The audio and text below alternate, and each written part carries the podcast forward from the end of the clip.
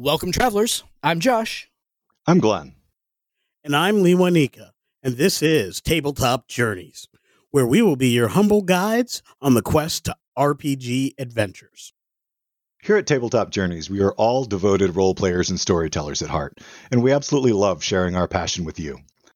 In our main podcast episodes, we discuss D&D 5e's core rules and ever-expanding content, while also showcasing other RPG systems and bringing you fresh, new projects from indie content creators. Let us help you get the most out of your story, no matter what game world you're playing in, because detailed settings, heroic characters, vibrant NPCs, and a focus on story over rules can make any campaign legendary.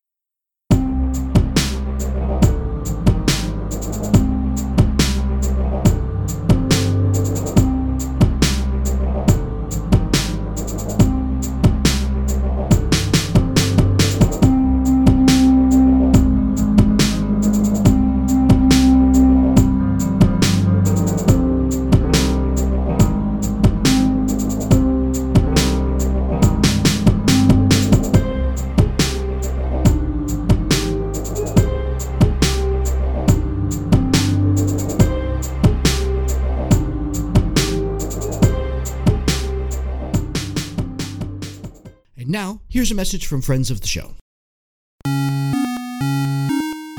Hey, everybody, we're the hosts of Two Weeks, One Shot, a tabletop RPG variety podcast. We play one shot campaigns in a variety of systems. with a variety of guests from all around the TTRPG scene. And obviously, I bring a certain je ne sais quoi to every performance. I never trusted jellyfish as one of my space racism episodes.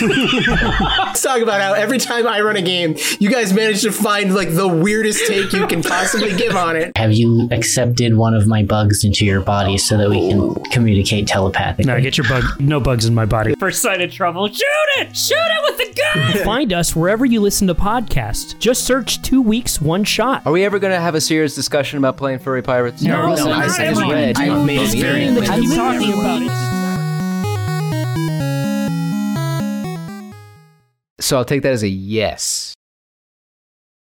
Welcome everybody to what is going to be part two of our discussion on the latest one D and D Unearthed Arcana. Today we're going to be diving into the classes and subclasses that are featured in in the article here. But before we go ahead and get into that, as always, Mr. Miller, Mr. Myers, good evening. How are things down in the wonderful state of Connecticut this fine evening? Awesome. Things are going great. Very happy. I had a wonderful game session last night. Ended a big epic encounter with a big huge great worm and my uh, my 14th level characters who have now advanced to 15th level combined role play combat and puzzle encounter which they did solve and got a nice bit of lore to help them move the story forward as well. They did a fantastic job and they befriended the dragon whom they saved. The dragon granted them each powers. So as a storyteller i was able to grant the players some neat things and i did it in the way of just giving them some added feats that were very true to where their characters were going. Some of them got aberrant dragon marks some of them got items and if they were minor powers they got minor power and a minor item and balanced it in that way but they were all very story focused and players really seemed to like that Excellent. it was great to give them a level and something beyond oh you have you collected some loot Yeah. and i think it i loved it we did an episode on that in the past and hopefully that'll be in the Yeah. liner notes if you go to the webpage on the show but that's what i was looking different ways to reward my players and i enjoy Yeah, that's that sounds excellent. And Mr. Myers, I'll get to you in just a second here. But just a quick reminder for everybody out there that if the kind of game that Lee Wanika runs sounds like the kind of game that you would be interested in, you can always become one of our Patreon subscribers at www.patreon.com slash ttjourneys, where we run a game every month just for our Patreon subscribers. Yeah, it's a good time. You get to meet your fellow Patreon subscribers. This month and for the last couple of months, we've been focusing a lot on playtesting for our latest book uh, that just got featured on Kickstarter. But if you want to go ahead and join us at our table, yeah, check it. There would be an ad in the middle of the show talking about our Patreon page. Make sure you go check it out. So other benefits that you can get on there also. And That's thank you so much uh, for the support. Yeah, exactly. Thank you very much for the support. We do love our Patreon subscribers. It's why we love doing these games with them. Is that uh, we love bringing them to our table. Many fascinating role players that I never would have met otherwise. It's been great. Totally, absolutely, yeah. Mr. Myers, how about you this evening? How are you, sir? Doing, I'm doing great. I had a lot of fun this weekend. We made it out to a LARP weapons practice up near closer to Hartford, Manchester area Nice. with some of the people from Anomaly from that playtest that I've been part of, which gives me an opportunity to try to not get my butt kicked with boffers quite so easily. And ooh, let me tell you, as an old man after a day of weapons practice, my shoulder from all of the extra motions with my arm Yeah, out, my I'm rotator sure. cuff, and everything, killing me. Yeah, Uh, but it was a great time, and now we get to dive into this UA and talk about some classes and subclasses, and uh, so we can only get better from here. Absolutely, yeah. All right. Josh, Well- you can speak to the uh, rotator cuff issue. Yeah, you were doing you were doing metal weapons, not boffers, because I know Uh, you're yeah, on the full yeah, SCA yeah. fighter Like, thing. I'm uh, not the- even the- trying. I, to. I wasn't even doing the live seal stuff. That was just they were with rattan weapons. So basically, I would beat my friends over the head with a bat for fun and profit. But yeah, I can totally appreciate uh, where you're coming from with that. That rotator cuff stuff is no joke. my footwork is- isn't bad, but my body doesn't move like it did when I was younger. I went offhanded that for a little happens. while just to give this arm a rest, but my offhanded Yeah, yeah. footwork whew, went ass over Ooh. kettle while I was trying to backpedal. It was Yeah, great. I, I can imagine. Yeah, that you know, it's Folks listening to this podcast, I have had the pleasure of going toe to toe with Glenn in a in a fight type scenario.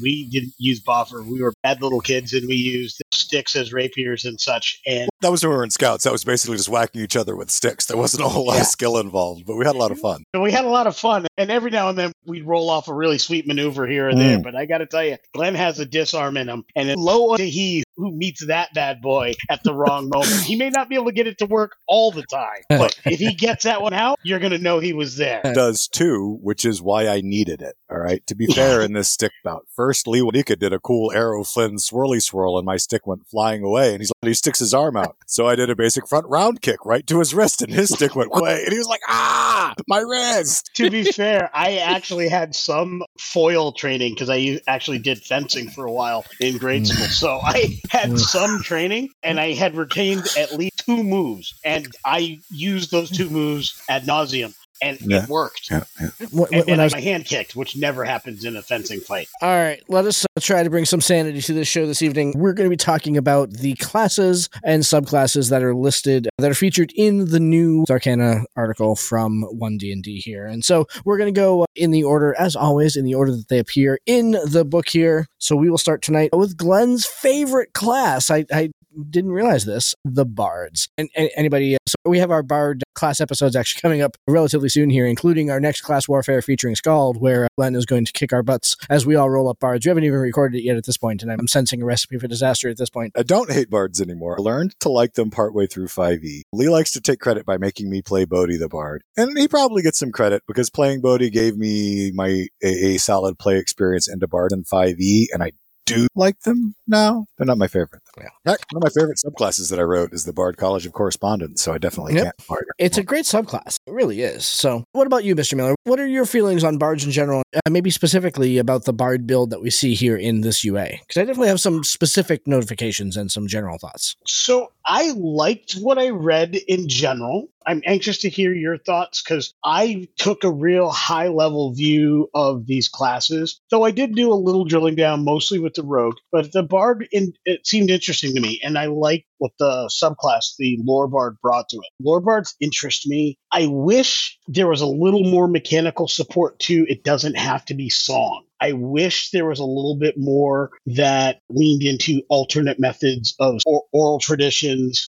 interpretive dance, even. I don't know. I, I just wish there was a little more than just focus on instruments and singing. And I get that is core and classic and tradition with the bard, but I like other elements of that. And I, I mean- when I play bards, they lean other ways generally, but I have played bards that lean definitely into song. I'm not sure where your sense that's that the influence is only song based is coming from because it says right in the very beginning that invoking magic through music, dance, and verse, bards are expert at inspiring others. Blah blah blah blah blah. So it definitely allows for the narrative basis for them to be more than just song based. And there is one power called Songs of Restoration, which is basically their spell granting ability. But beyond that. I'm not sure where you're seeing the influence on songs specifically. Verse could even mean poetry or a Totally. spoken monologue spoken, versus spoken word or what have you. I Mm. guess your song of restoration spoke out to me as being contrary to the original statement, and so I really focused in on that. And I know that first statement was there. Maybe that'll come with subclasses. I don't know, but I guess I was looking for that to be better woven into each of the powers along the way because I think that's something that's less done, and that's just a narrative thing for me. I think it's a it's a quibble. It's not a dislike as much as it, it's equivalent. Like for me to make the bard really sing as being fantastically better or greater than what it ever was before, it would have to have those other elements because that's what I think it has always missed. Just those little bits written hmm. in to the mechanics. And since this doesn't have it either, it lands pretty much the way the 5e bard Yeah. lands for me, which is fun. I want to play one. I've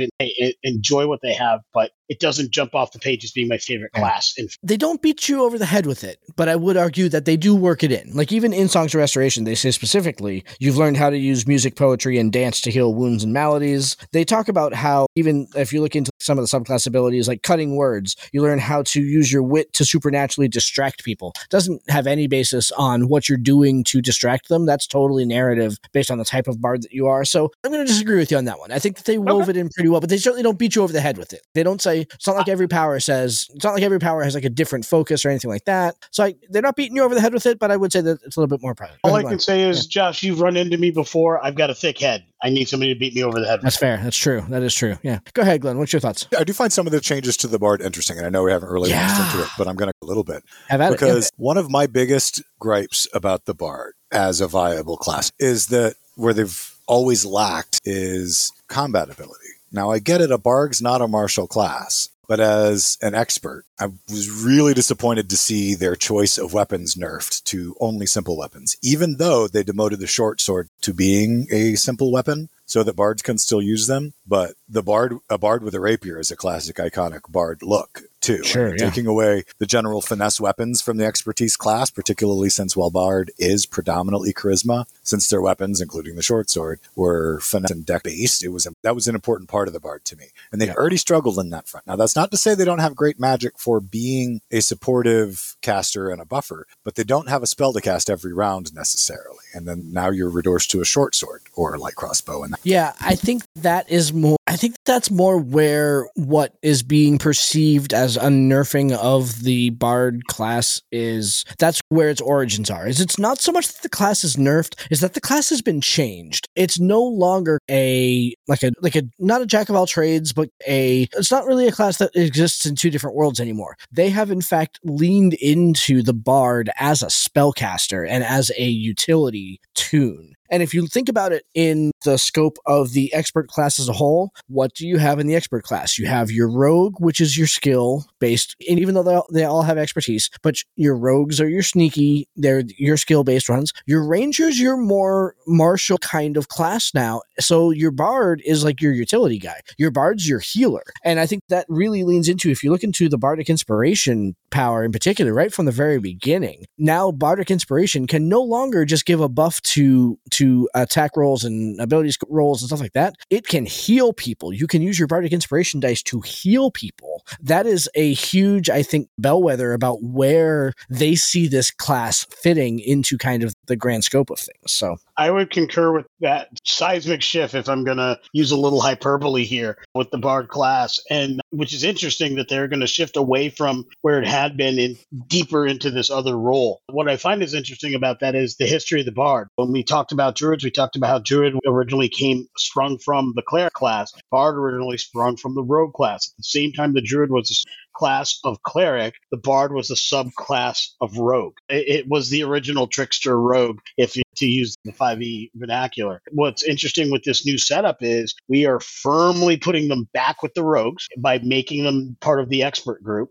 Taking them away from whatever they had become, which is largely a straight up spellcaster and could have very well been in the mage group. In fact, they even get the arcane spell group. It is only at later powers do they then get to borrow items with their magical lore, do they get to borrow things from the divine or the primal or the primal Yeah. spell groupings? at 11th uh, level, yeah, when they get primal secrets. which is yeah. something I believe I alluded to that they're probably going to give them arcane and then give them some ability to draw from the others as they advance. That's exactly what they've done, a bit more elegantly than I was originally postulating. So I really Yeah. like that's one of the things I really like about what I'm seeing here is the way they manage their spell list and their spell complement is I think really expertly done here. Pardon the pun. I really think that history of the bard bringing it back is interesting, especially when they then drive home this healer bit so hard Yeah. and so heavy. I talked about not getting beat over the head with the alternate methods of being a bard, but they sure beat us over the head with the with this specific method of what a bard should be. Yeah. And that's, Yeah. I agree. And Songs of Restoration, which you mentioned earlier, is basically always prepared healing spells that all bards have now, all the time prepared, right? That's not something that's coming from a subclass. So they are 100% la- landing the bard in the realm of the healer. It always had healing capabilities. It could be side heal, but it didn't have to be. Like College of Whispers wasn't likely to heal you, depending on the bard, mind you. But now they're 100% in that camp. And Yeah. I don't think it's necessarily a bad thing. I'll see how it plays out because I think a lot of the stuff is going to be really interesting to see how it goes. Because while I am upset about that nerf on the physical skills, you're not wrong. They've done so much to expand the use, the versatility of inspiration to be able to use it as a reaction now instead of having to give it some to somebody in advance. And I love that. I hate to Fantastic. interrupt- I hate to interrupt, Glenn, but I got to speak on that. That I meant that as a jumping off point. So go ahead. That is probably one of the single best things about this class as proposed. Best change ever eh, to Bard. because we've spoken before about how do you precog or how do you get people to use things that they forget they have like how many times has somebody given a bardic inspiration die and it's sat unused for the entire session because they're banking on it and hoping they got to use it Right. at the right moment now it take that all out of it and the person getting it doesn't get to decide when that's no longer a thing this is the bard sees and or hears something and then says oh no that needs to change and then they make that change they manifest that change after they recognize it going wrong Yeah. narratively that is so powerful and that is much more what the power should have always been Uh, Absolutely. and i don't and I don't fault WotC for not doing it that way. The way they did it before is pretty much the way it has largely been done. And- Exactly. but I love this. You go wrong, and you can fix it. Perfect. And it fits right into what they've been saying about trying to change the game so that there aren't things that you're just holding on to in case you need it at some point. And then it never gets used like inspiration or bardic inspiration. They're trying to change the game so that you use the things and you can get Yeah. them back. I really like the fact that, yeah, now it's used when needed, not hoarded. The other cool thing, and this was something that was on the video with Todd Kenreck and Jeremy Crawford talking about Bardic Inspiration, and I don't see it actually alluded to here in the rules, but it's something that they said on the video. So I don't know if it's something that we're going to be see coming out. But Bardic Inspiration, when when you roll Bardic Inspiration to go ahead and add on to somebody's ability score, if you roll a one on that Bardic Inspiration die, you don't lose it anymore, and that's not in these rules yet, but that's coming. They alluded to It's that in the video. one of the abilities, but it's not. Oh, is it one of the abilities? ability. It's Yeah, just maybe, maybe it's not like the base one. It's like it's something that they get as it goes along. somewhere because I read it in the document. but it's a brilliant way to go, and it speaks to some of the things that Yeah. rules It's the we've seventh level ability. Yeah, Yeah, we it speaks to some of the rules that I've done as, as homebrew on my table. Yeah. Uh, I don't like double rolling critical hits because what happens if you roll less than what you normally would have been done? I prefer the original die being maxed and then you roll the other die on top of it. So worst roll you possibly make, it's still better than the max hit you would have normally had. I like that method, and this feels to me very similar to that. So this is probably something that that people have been. I didn't particularly do it, but it is probably something that people have been homebrewing for quite some time at their tables. It feels like that kind of a mechanic. Like Yeah. this seems pretty well tested before we got started. We're just now rolling it out to the masses and saying, let's codify this because this is actually making it. yeah. One other thing that I'll say about the Bard class, and I think that this is more going to be about how the evolution of magic in one D and D in general is going to go. I think that there's like a two sides of the coin, a good, a bad kind of thing here. I'm still not fully on board with the splitting of the lists as arcane, primal, and divine. Right? I'm still that's still a little weird, and there's a lot of cross pollination between all the lists, and I'm not totally sure that I'm down with that just yet. I think I preferred the class specific lists because it gave a little bit more flexibility. And Lewanika, to the point that you brought up last time we talked about this, there's really no room for so where is that going to fit in this? And we love ourselves some psionics here. But Yeah. so that's kind of thing one. The other thing though, the recommended spell list, it's a nice sort of it's a nice it's a nice guideline. Especially if you're right? new to the class. if you're new to the class or thing like something like that, or honestly just not sure what spells you necessarily want, it's a nice. It, it gives you a place to go ahead and start. Say, you know what? No, I don't want X spell. I I don't want I don't want power word kill. Why wouldn't you want power word kill? But that's just the first one that I saw on the paper here. So I'm going to take a different spell in that space instead. Yeah, I think that's a pretty decent that's a pretty decent guideline and a really nice way to to lay it out there. But also again gives us some perspective on where WotC thinks these classes are going to be are going to go and what they're going to be used for. Yeah. I I am a big fan of the split, though with each UA I don't see a set list. I become more worried that we're never going to get it, and I think we're never going to get it, at least not off the rip. I think psionics will be, as always, an afterthought at the end of the life cycle of a given type of D and D. Never Um, gonna get it, never gonna get it, never gonna get it, never gonna get it.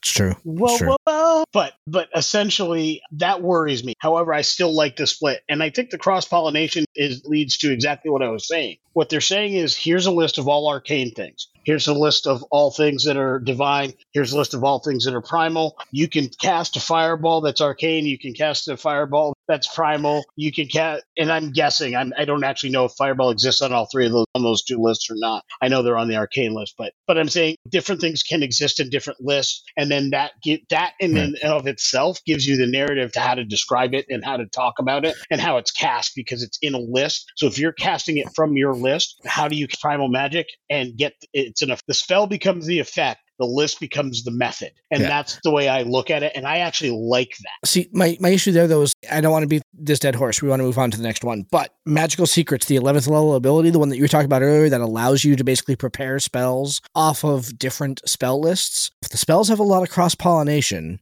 what's really the benefit of that? If I can, and why why at 11th level can I also pick Arcane to be that list when I already have Arcane spells? So it seems a little it seems a little clumsy the way that it's being executed, and I think that it'll get fixed. I think it'll get streamlined and better. I think it's a little clumsy right now. So I like that because what that does is allows the player to individualize because you might pick choose to pick arcane at that level as Why opposed would to you one, pick, if you're a bard? Why would you already have all the arcane spells though? because because a magical secret spell does different things than a regular spell. So here's the biggest why. power to magical secrets. Bards are limited only to divination, enchantment, illusion, and transmutation. Uh, that's fair. Yeah, that's true. So it's not just any list, it's also any school. And that opens up a lot of options for them that they didn't have, regardless of cross pollinations. Yep, that's like fair. heavy offensive spells or Yeah. Yep.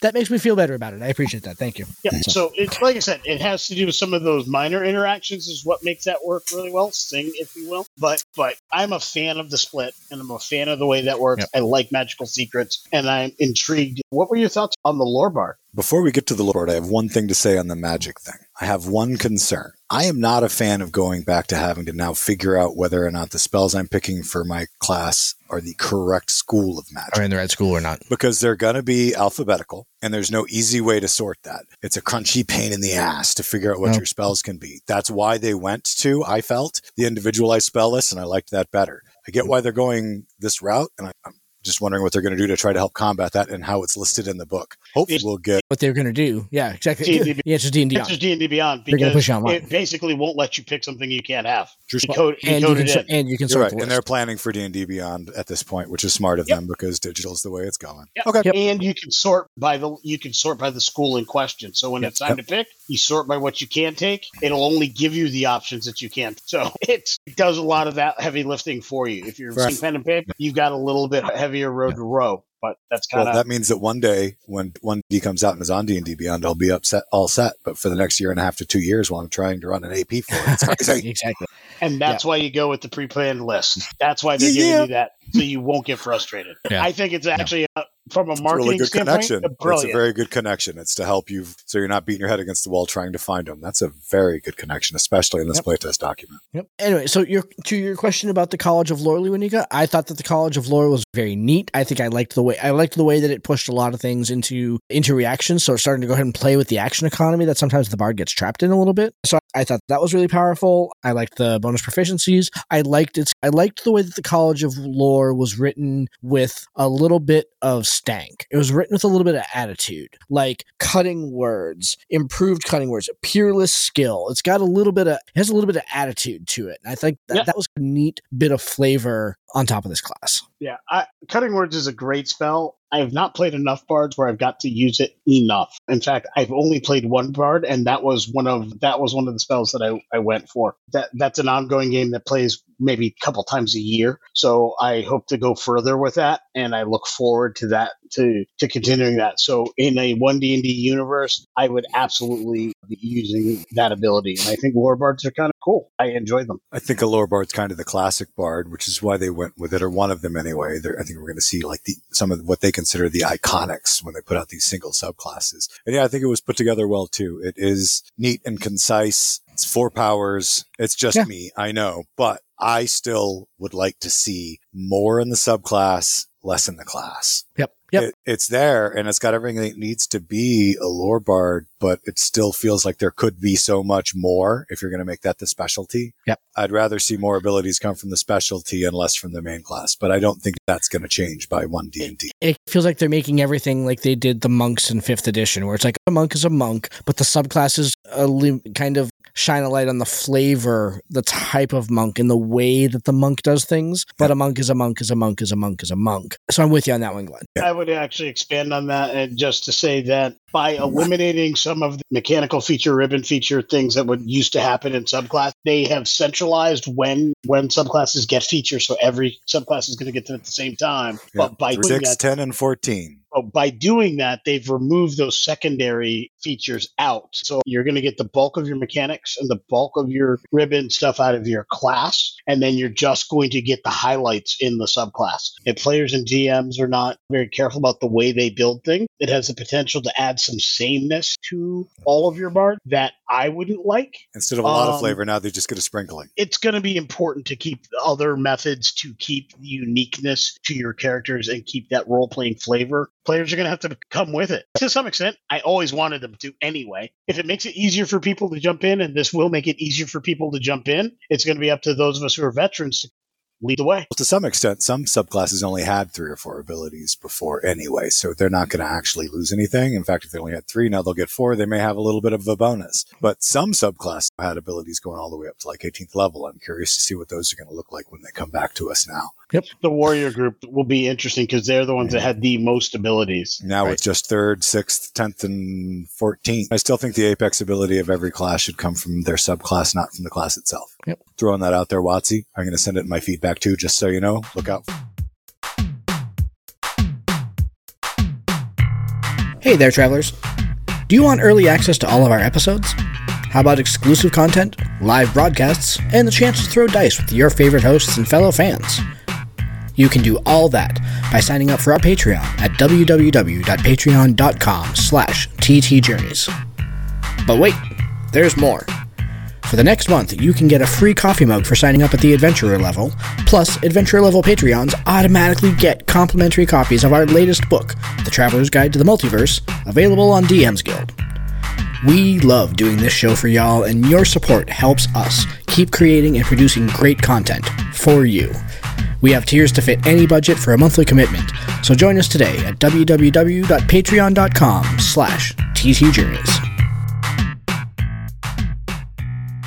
Let's go ahead and move on to what I thought was the sterling gem in the class section of this UA document. Boy, do I love what they did to the Ranger. I love what they did to the Ranger. I love what they did to the Ranger so much. I think that they fixed the Ranger's spell economy. I think that they really did some things that really are going to allow that Ranger to be more effective. Know that they did not address the animal companion piece of it that we wish that they could fix. Well, I, think, that there's what a we reason have they found didn't put out a Beastmaster yet. They're probably not done with that. Exactly. And I think that he- here's the thing is that as we have found in our own exploits, the animal companion piece is a tricky piece to work with. And so I can understand for the first one, trotting out the hunter and, but really emphasizing the changes to the base class. Let me put it this way for all of the ways that the changes to the way that they're building classes maybe affected the bard in a negative way, the way that they are rewriting classes has very much impacted the ranger in a positive way. And not even so much the way that they're writing classes, but the way that they're writing spells, the way that they are giving the ranger the ability to tap into that primal magic in a very real, constant way. I am absolutely there for. Like the way that they're handling the spell casting, the favorite enemy stuff, absolutely love it. The fact that the fact that they automatically have cure wounds, guidance, hunter's Ranger's Mark and Thorn Whip already prepared and their cantrips, so the Ranger has pretty much free access to them, is going to be. I think They've is- cantrips now. They've got cantrips now, exactly. Even just the fact that they have cantrips now, It's and hot. those specific cantrips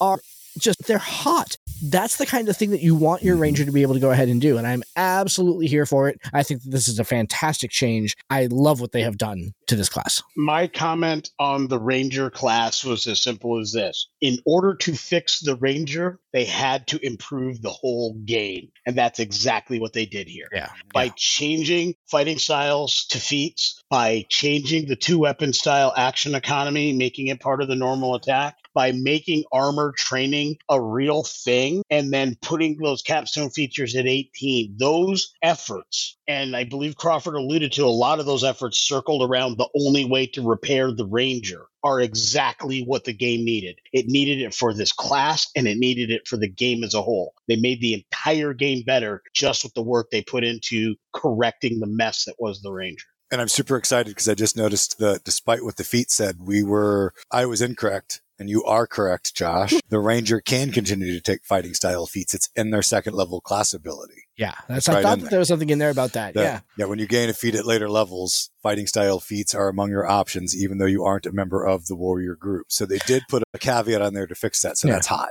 which which honestly makes it a little weird because it's like why put the prerequisite that you can that you have to be a warrior class or a ranger. It's just I don't know. That's I can answer that. And I think I figured it out. And thank you for pointing that out so eloquently, Glenn. The answer is because different subclasses will have that ability written in. So you want to play a wizard can't. However, a blade singer wizard can. That's Hmm. how you do I it. I bet you, I bet That's- you, I bet you. That's how you do it. And Nice that's badass. Lulu. That is hot. That is badass. If if that's accurate as a prediction, that is hot as Yeah. shit and nice that connection. is. yes. I, hope love that I hope that you're right. Yeah, because that absolutely makes sense, and that honestly that answers so many questions actually, and that's why you put all of the mages into one category and you give all the mages certain abilities that all mages have, and then when you've got your fighter mage or when you've got your your spellcasting monk or you've got your sorcerer rogue and you've got your fighter rogue and you've got your whatever rogue. Your war priest, they can get fighting styles. implied, Yeah, these implied multi classes that aren't really multi classes, they're just subclasses, right? Yeah, that's absolutely the way that you do that. You pull from one pool or another. That's wow. Thank you. Everybody listening to this podcast needs to understand why I love this team so much. Is we are all circling similar ideas and we have a certain process, but we pick three of us together pick up on things that are fun to bring to you all.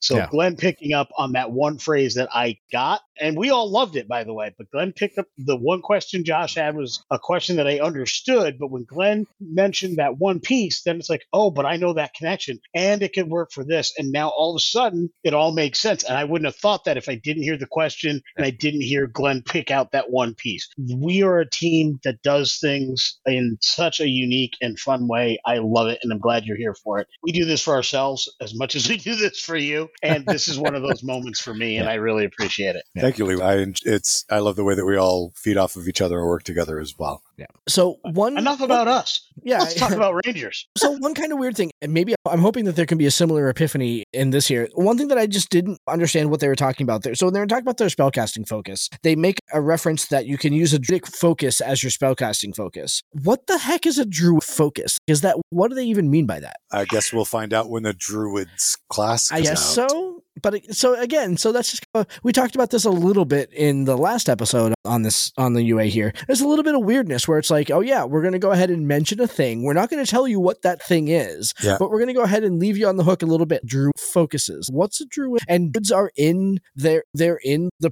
priestly section of sub of classes where it's they're in there with the paladins and they're in there with the clerics of the divine magic users, which is also weird too. Like, why isn't the druid using primal? But I guess that's on the split. No, they between, already did uh, primal. That's right. They are that's using right, yeah. primal. primal. They, are just still they're called the a ones that can priest. Split, yeah. You'll probably have like clerics and divine clerics and stuff like that, and so I, I bet you that would be a crossover. But You you know, know, what should is just call that druidic grouping focus? clergy. clergy, right? Yeah, instead of priestly. I think it's priests. Yeah. But okay, so yeah, so again, so that's just another little allusion to oh hey, we're not going to tell you what this thing is, but you're going to see it in a later book. And it's just a little way to go ahead and keep you reading. It's just a little way Maybe to go that's ahead an and keep you indication of which group we're going to get next. Hopefully. because they also made allusions to the warrior classes classes, so I'm not Right, sure which one. fair enough. I'm Fair actually enough. hoping surprised we it's get for the- the mages. Yeah, I'm hoping we get the druid because that's where I wanted to lean with the character I'm building for the one A playtest, the one D and D playtest that Glenn is running. So Yep. that was the direction I was heading, but Yep. we'll see. I, I, I may have played my hand here. So I alluded to this last episode also, where I said I was going to go ahead and say what class I'm leaning towards for Glenn's playtest. The Ranger being my favorite class in this UA right now. I'm also leaning towards a Ranger. I think Yeah. that, that could be a that, that could be very interesting. So Based on Mike, Marty's, and Fiona's readings as well, everybody was impressed with the Ranger. Marty liked it a lot. I don't think he's stated that he's specifically interested in it or not, but yeah, it's it's going to be interesting to see how it plays out. And while not all of them know this yet, but they will when they hear this episode, by the time it's all said and done, because there's going to be 12 subclasses and hopefully six players, you'll all have made two characters in the course of it.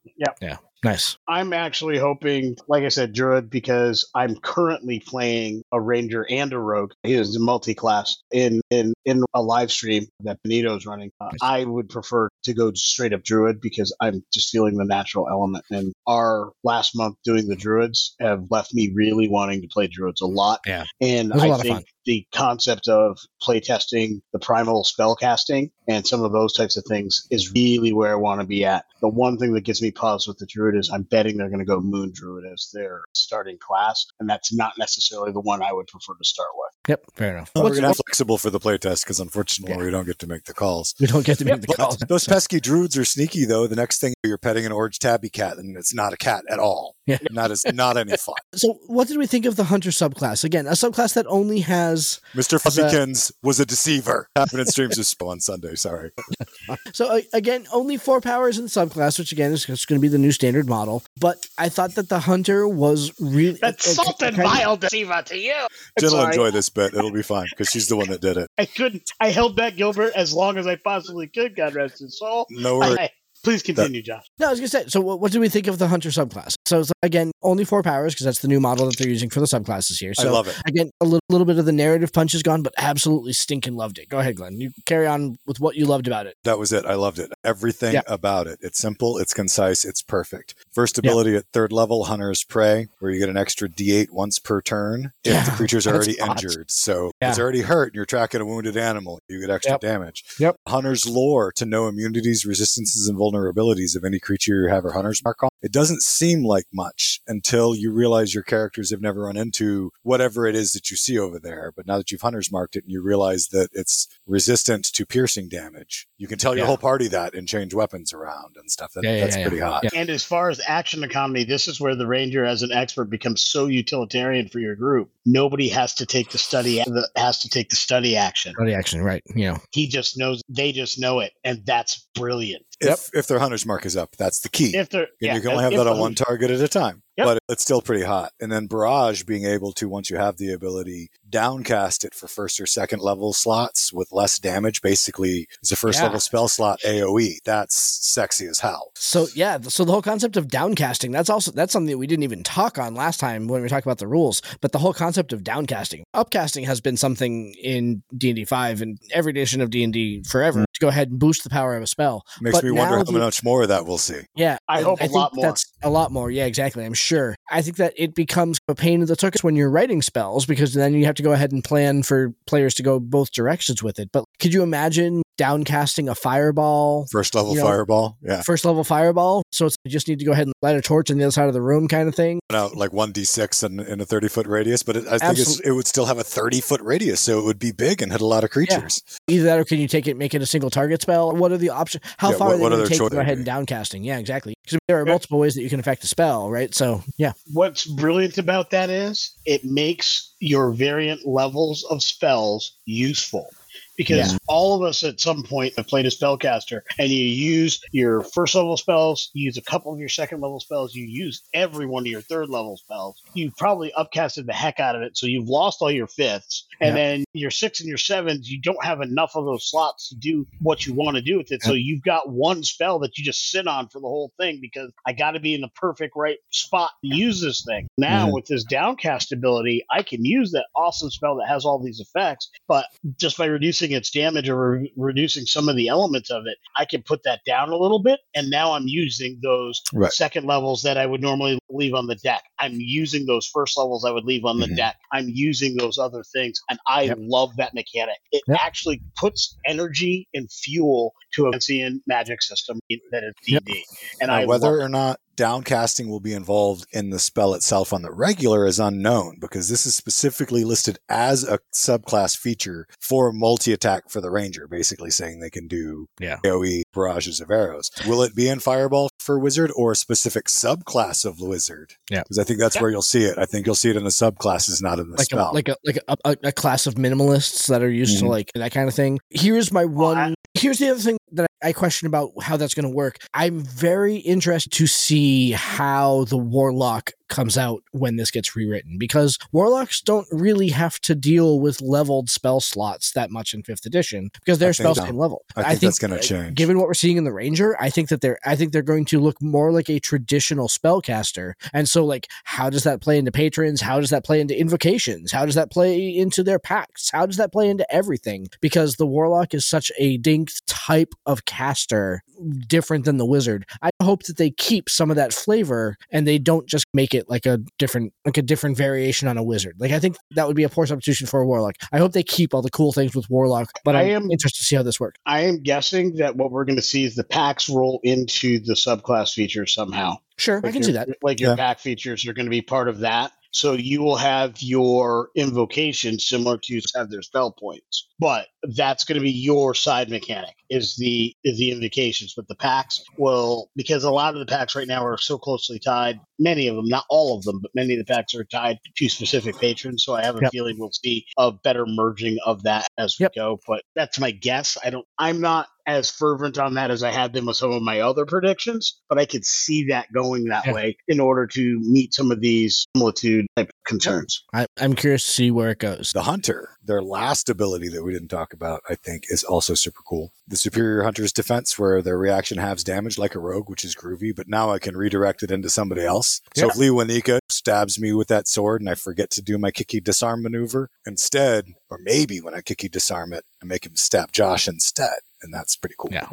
That is Yeah. pretty cool. Rangers are just great. Rangers came out of this looking really good, and I'm very excited for them. Absolutely. They're could- so they've been so suffering for so long. They deserved it. And they might honestly this might be a little bit based on the way that I read it, this might be a little bit powerful. We might see some nerfing through the playtesting. Maybe not. I'd Because if they wind up being one of the more powerful yeah. classes, it would be hot for them because, you know, they were It's tough can- to compare because it's because they're different than the bards and the rogues. They're just Right. a different focus, and so we'll have to see how they compare to the other warriors. to the other ones really. when they come out. Yeah. I can tell you, I can almost guarantee they get nerfed in some fashion, specifically because of the way Crawford spoke about it. He specifically said, "We overclocked this on purpose." That's Yeah, they almost wanna a dial it quote. back to find it in, Yeah. to, to dial He- it he backwards to find it. said That's okay. because That's a good thing. where we were on in 5e, we felt we had to come out with the biggest in the that's the paraphrase part for this. And knowing that throughout the playtest process, if it's too overdone, then we can always come back with it a little bit. So I have Nice. a feeling it'll go there. That said,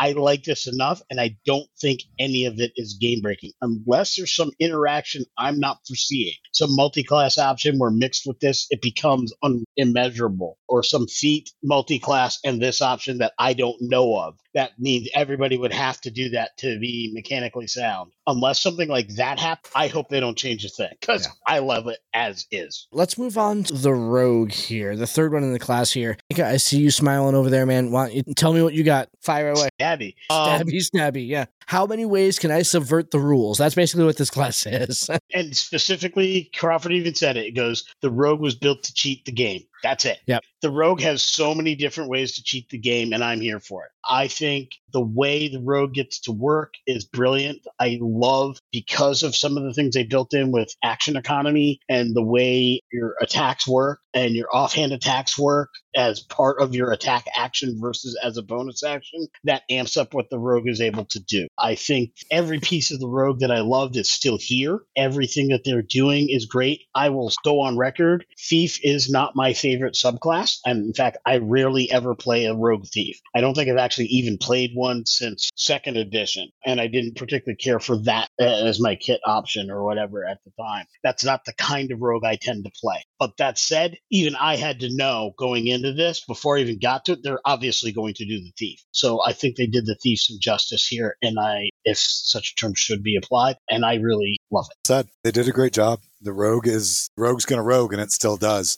There are definitely changes to the rogue class, but its overall power structure doesn't seem to have shifted or moved much.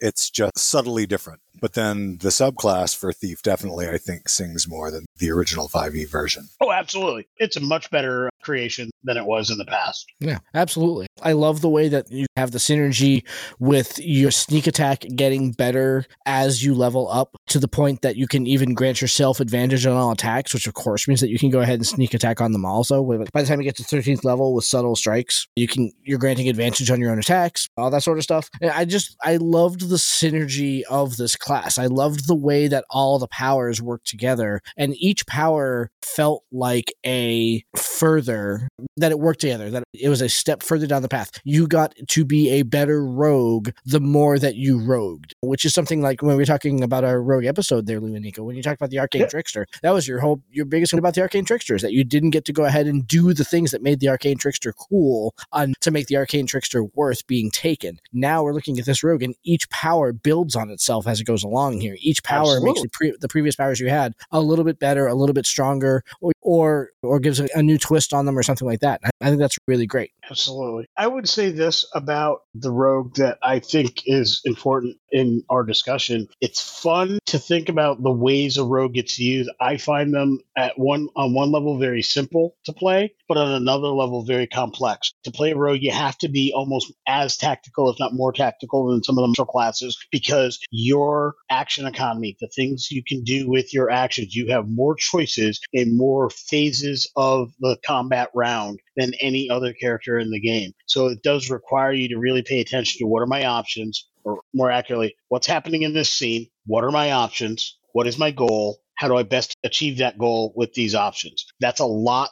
to do in just a couple of seconds if you a couple less than a minute if you want combat to flow easily. I don't think they've simplified the way to play a rogue well here, but I don't want them to. I think there are just some things that need to be a little more challenging and that makes it more fun. I mm-hmm. live for that challenge and I like that challenge. I think it's worth noting that you do have to pay attention to your options when you're playing a rogue and that hasn't really changed. Yeah, I can see that, and I think that part of the reason why we're not seeing any simplification is because the rogue's not a spellcasting class, so it doesn't go that extra level to go ahead and say, "Hey, by the way, here are the spells you should be preparing. If you are X level, these are the spells that you should be preparing. These are the ones that are going to give you the most amount of utility, the most amount of use for your particular class. Here's the things that you're going to be best at this level, kind of thing." But I also didn't get that it was particularly difficult. Like I didn't get that it was. I think the again the way that they're laying out these classes gives it a nice so many characters that are within the rogue class are going to be so similar for better and for that I'm not sure that it's adding any kind of level of difficulty into I'm not saying the like it's be, like it's more difficult to roll with a rogue in, in this but I don't think it's any more difficult to roll with a rogue in this than it was in 5e. I'm just saying that I think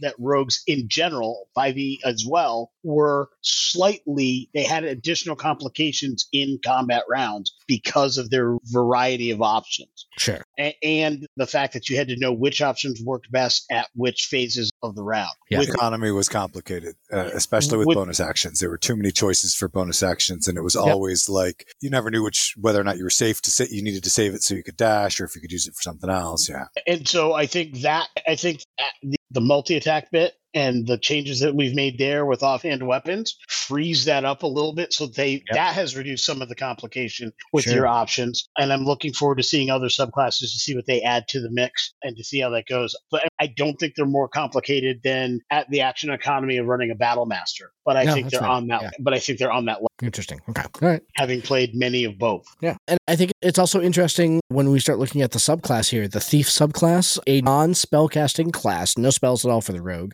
And therefore, the subclass gets two abilities at level three. Neither of them are particularly big. So I'm not sure if this is a model that we're going to see going forward. The other subclass has only got one ability at level three. The Thief gets two. because they're not spells. Very big. Yeah, that's where my Opposed to point is, because they don't I'm- have I'm- spells. Exactly. I'm, I'm not sure which way that's going to go. I'm not sure if they're doing that because they don't have spells or because of the abilities that they get at level three. Because basically, you get you get a proficiency or and you can get you gain a climb speed to jump speed, which again makes sense narratively, right? To go ahead and get to get that as a third level thief or to when you become a thief. I But I'm- liked it, and I thought personally that the I jump thing yeah. thieves being able to the addition to second story work that you can use dexterity instead of strength for the check when you jump. I think that's hot as hell. absolutely yeah gets it into the skill for the class. Yeah. But it's still got the ha- the age old. You can now use a bonus action to do your thieves' tools and whatnot to pick locks and things. So that's handy. Supreme sneak was neat with advantage if you advantage on your stealth checks if you aren't using medium or heavy armor. Yeah. Yep. Again, the I'm so familiar with my armor, ev- if I'm not if I'm wearing my leathers, that I can go ahead and I, I gain the advantage on that check. It certainly makes sense to me, and again, it kind of adds to the flavor of who the thief is and who the rogues are supposed to be, and again, gives a really good indication to me on what does WotC think this class is going to be good at, or what does WotC think, what niche does this class fill in WotC's idea of the game. So I am a big fan of the tenth level subclass ability. Use magic device. I like the Giving you that- there. Giving you that fourth attunement is awesome. I can Mhm. see that being a really nice feature added into the different class. Perhaps that Blade Singer gets to attune to one other thing as they can be sweeney. Giving them that extra means you can get better armor protection than so you you, get. S- you see a blade singer becoming a wizard rogue. No, I wasn't I- a blade singer jump either from Rogue. I'm saying that type of feature in other subclasses Ah, and okay. other Oh, okay. classes could be Yep. very useful because Gotcha. I can see a blade singer saying that these guys don't have a lot of arm armor, they don't have a lot of things, but by giving them that attunement, maybe the player will pick an additional magic item that gives them something a little better so that blade singer can be a little closer to the tank for the party. Like that type of thing. So I could see that type of feature in visit revisiting in other places. A cleric of the divine or a, uh, a cleric of the magic domain or whatever. Why shouldn't they get an ability similar to this? Call it something else, but basically have the same mechanical value, which allows because they're a cleric of magic. Why shouldn't they be able to attune to something else? And I'm not saying it will or won't be in that domain, but it would make sense to me if it was. So I'm hoping this is something that's not everywhere, but it could make, but this type of ability could make an appearance in, in other places. And I would pieces of it pieces of it maybe but this isn't just the attunement thing my friend. This is the rogue thief ability of use magic device and i like the changes because the way it used to be where you could ignore all race class and level requirements for a magic item yeah it was neat and it was cool. It basically said you could fiddle with it till you figured it out but how often did it come up in the game No, no. exactly so this takes that ability and gives it in-game use which is fantastic I like the fourth attunement because that's new, and maybe we will see the attunement come into more abilities in other classes. But it's the other pieces of this that I think really make it sing. That now, when you use a device that uses that has a charge, you roll a d6 on a six, you you use it without expending the charge because you're talented with manipulating them. Or the way that the scrolls work, though, you lose it if you fail, because you can try to read any scroll that bears a canter first levels you can read, but anything above first you can still try. You just might fail. Right. The way they changed the ability to just provide so much more in-game use for it to Yeah. be used, not just narratively, but mechanically. I love it. Totally. Great change. You're- absolutely correct. My point was that one piece, I think you need to needs to be able to be plucked out. yeah. We'll see that in other We'll ribbons. see that one with, with different ribbons under a different title in different places. I don't want it to be everywhere, but I could see it in a couple places here or there. Now, here's I think why that doesn't work. And I hate to be the naysayer in this episode, but such is life. That's the mantle I'm wearing today. Why give it to the cleric of the magic domain if you're not going to give it to wizards in general? Because a cleric of the magic domain should not be a better wizard than Cleric Forge should get it. a cleric of forge and and Well, maybe yeah, like, be in specific subclasses Yeah, is all he's saying. like- he wasn't like- thinking like it deeply uh, into exactly. right that's but i'm thinking that i'm not sure you're going to see this widespread because again your average wizard should be a better wizard than a cleric of a domain of magic I'm not a fan of three as the attunement limit being a good limit at all. or something like that Personally, I think that limit should be four for most four across the board, and then there should be certain classes or subclasses that go above and beyond I that by at least one. how That's often is a, how often is a character going to have five magic items i think that i He think gave away three magic items in the last five or six sessions because I don't have attunement slots. One of them was trying. Somebody tried to give it back to me. I'm like, I can't. I, can't. I just can't. So All right, if you're playing the game at higher levels, it happens more often than you think. So I Yeah. contend that maybe what the answer there is more magic items should be written that don't require attunement. Because unless Yeah. there's something that means it's now personalized to you, you shouldn't have to attune to it. A basic plus one sword, you should just be able to pick up and swing. Yeah, Sure. that It it should only be the impact. right. True. Fair. I just grabbed something at random. Bad example. Protection. Why should a ring of protection have to be attuned? If it provides that ability, you stick it on your finger. It should work for anybody. Agreed. A, a weapon of warning. I get it. Right. It's cool, but I don't think a weapon of warning needs it. Honestly, I don't think anything below rare should need attunement.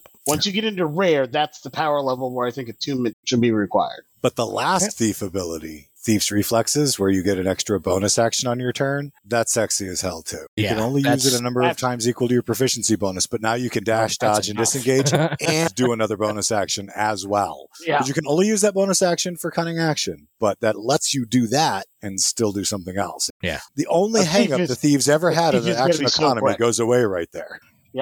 And you get, but you got to get to the top before you get it. Yep. And that's what eighteen. That that was the 18th level ability. 14. So what that tells there's you only is you're six, ten, and 14. that you're not likely to be triple classing if you want that ability. And we've talked about this before. If they don't start writing some higher level abilities that you want to get to, they're going to forever have people who are willing to multi-class Yep. because there's nothing above the eighth level power I want to get. That 14th level, I would, if I'm playing a rogue, I'm staying for that. Which means even if I wanted to multi-class at some point earlier on and go back to rogue or whatever, I'm not going in any other class beyond what it takes to at least get 14. To be a thief also to get that. You can't just be a rogue. That's Yeah. a thief. Yeah, that's true too.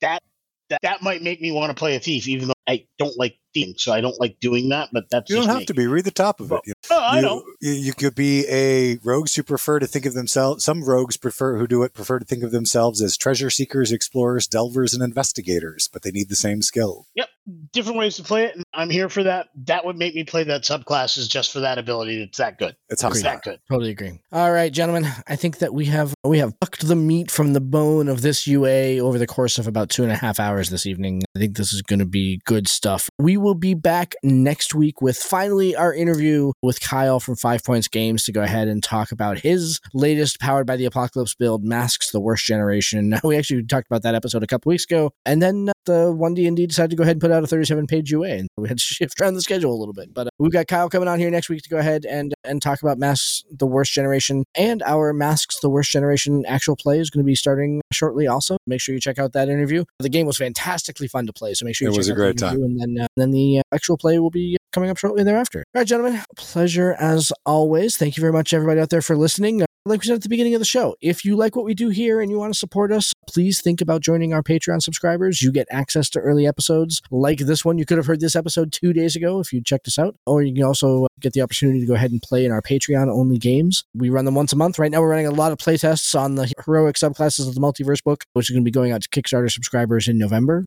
If you want to come and play at our tables or listen to our episodes early or just think that the show is cool and want to support us, we'd love you to go ahead and check out www.patreon.com slash ttjourneys. So, We are forever grateful. Thank Oh, you. Have a wonderful night. all right, everybody. Thank you very much for listening. We'll talk to you again next week when we bring in Kyle from Five Points Games. Till then, hope you enjoy your week. And yeah, we'll talk to you then. Thanks so much, everybody. Have a good night.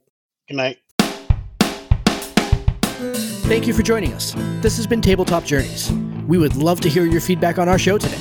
Join us at www.ttjourneys.com, where you can subscribe to the blog to leave comments and see all the content that we publish beyond the podcast. You can also stay in touch by subscribing to our Twitter at TT Journeys, by joining our Facebook group, Tabletop Journeys or by sending an email directly to podcast at ttjourneys.com. And remember, if you want early access to all of our episodes, a chance to drop dice with your favorite hosts, and maybe even appear in one of our actual plays, you can join our Patreon to help support the show at patreon.com forward slash ttjourneys. You're listening to us on Stitcher, iTunes, Podchaser, Spotify, or Audible. We would appreciate it if you would like and subscribe to the podcast on that platform. Full episodes come out every week on Saturdays, and every Tuesday features our actual play episodes. Thank you for listening and for being a part of our growing community. And in the words of another traveler along our path, we did you shade and sweet water.